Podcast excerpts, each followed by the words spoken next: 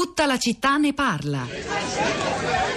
89, 97, l'Aquila, questi si sono sentiti bene. Però questa faglia non si era mossa da mille anni, quindi il, in questo mo- momento siamo stati interessati, Castelluccio è stato il principale interessato perché in linea d'aria noi dalla faglia che si è mossa stiamo circa a 500-600 metri. Diciamo che lo schiaffo l'abbiamo preso per primi. Chi vive tra l'Umbria, le Marche, il Lazio e l'Abruzzo convive da sempre con i terremoti e ne conserva memoria. Ogni cent'anni c'è poco da dire, qui in Appennino centrale, in Appennino in generale, c'è un terremoto, un terremoto che sostanzialmente azzera ciò che era precedente. Lo azzera temporaneamente perché poi quelle persone di quell'anno lì, di quel periodo lì, ricostruiscono, riedificano ciò che di bello delle generazioni precedenti c'era. Un esempio per tutti, la chiesa di San Benedetto a Norcia è stata rifatta più volte e nello stesso periodo vengono costruite ex novo le costruzioni che necessitano. Questa situazione è una situazione che si ripresenta. Questa volta è toccata a noi, ma tanto noi ogni cent'anni rimaniamo qua, non andiamo via.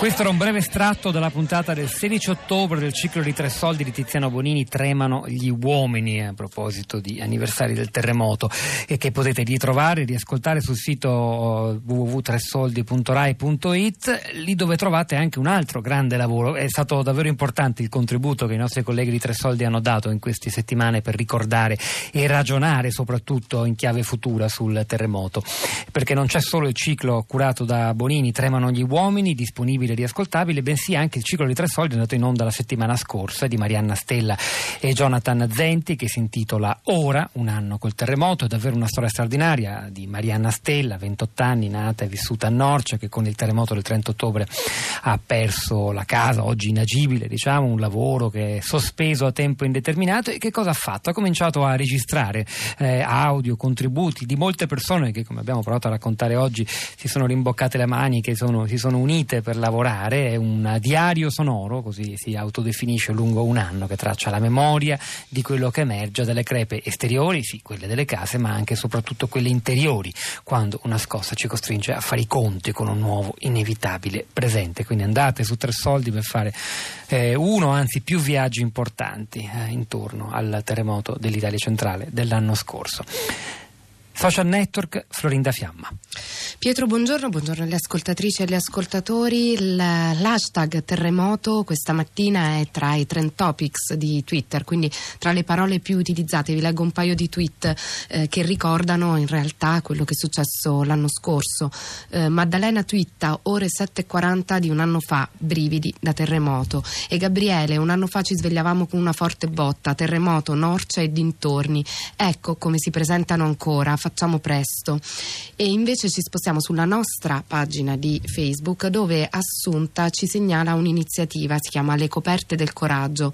E sabato 28 ottobre, quindi sabato scorso, le coperte sono state esposte a Perugia in piazza 4 novembre, dalle scalette del Duomo fino alla fontana per testimoniare la vicinanza e l'abbraccio di tutta Italia agli abitanti di Cascia. Una piccola cosa partita dall'iniziativa di diverse so- associazioni eh, che vogliono staccare la spina alle lungaggini istituzionali razionali e pensare positivo. E proprio mh, sul pensare positivo invece è critico Angelo che ci scrive.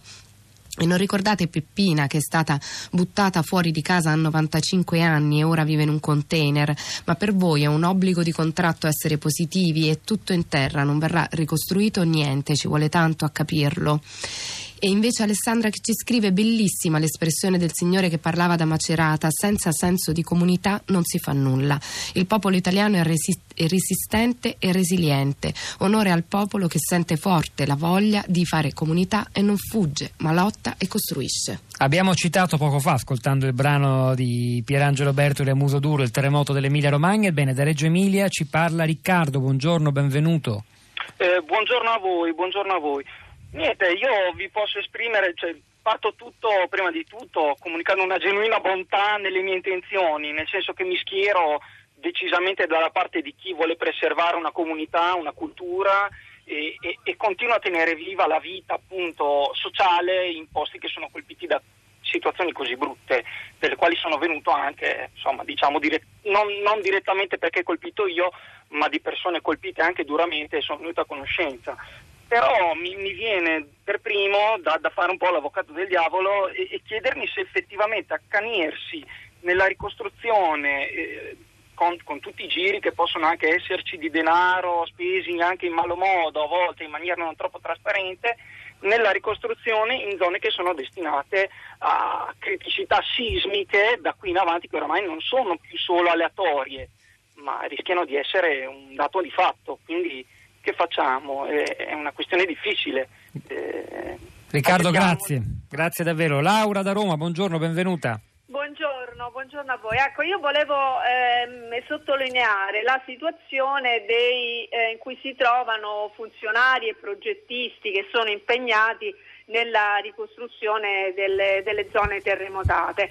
Allora, si è parlato della lentezza nella ricostruzione, i dati sono lì a confermarlo perché per esempio nella mm, regione Marche su circa eh, 60.000 case distrutte sono stati presentati finora soltanto 900 progetti, di cui una settantina approvati, quindi sono pochissimi i cantieri. Però sarebbe uno sbaglio diciamo, eh, attribuire la responsabilità a quanti operano negli uffici di ricostruzione.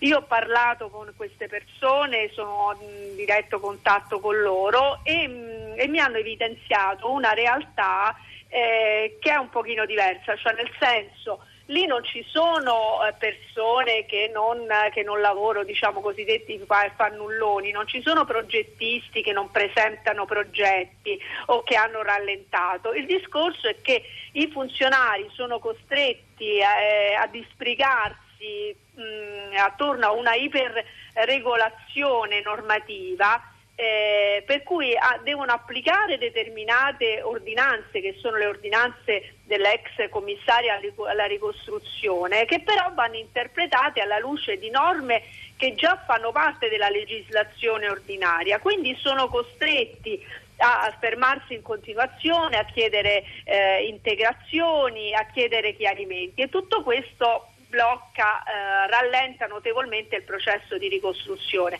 Quindi che cosa si richiede? Si richiederebbe una ehm, normativa straordinaria. Eh, questo cioè, è il punto. Ecco, Laura, io mi, mi, mi, scusi, la interrompo ora perché non abbiamo più tempo, ma insomma, grazie per la sua eh, competente testimonianza, magari ci ritorniamo su questo, chissà, anche grazie a lei. Conserviamo il contatto. Grazie ancora Laura. Florinda. Chiudiamo con un tweet di Alberto che riporta una frase di Harry De Luca: Le case diventano imbarcazioni scosse tra le onde e sbattute sugli scogli. È il momento di Radio Tremondo, alle 11.30, Radio Trescenza uh, tornerà su un tema che è stato decisivo filo diretto prima pagina, cioè quello degli incendi in Piemonte. Io ora vi saluto, non prima di avervi ricordato però che stamani hanno lavorato a questa trasmissione Piero Brancali alla parte tecnica, Piero Pugliese alla regia, Pietro del Soldai Florinda Fiamma a questi microfoni, al di là del vetro, Cristina Faloci, Rosa Polacco, la nostra curatrice Cristiana Castellotti. A domani.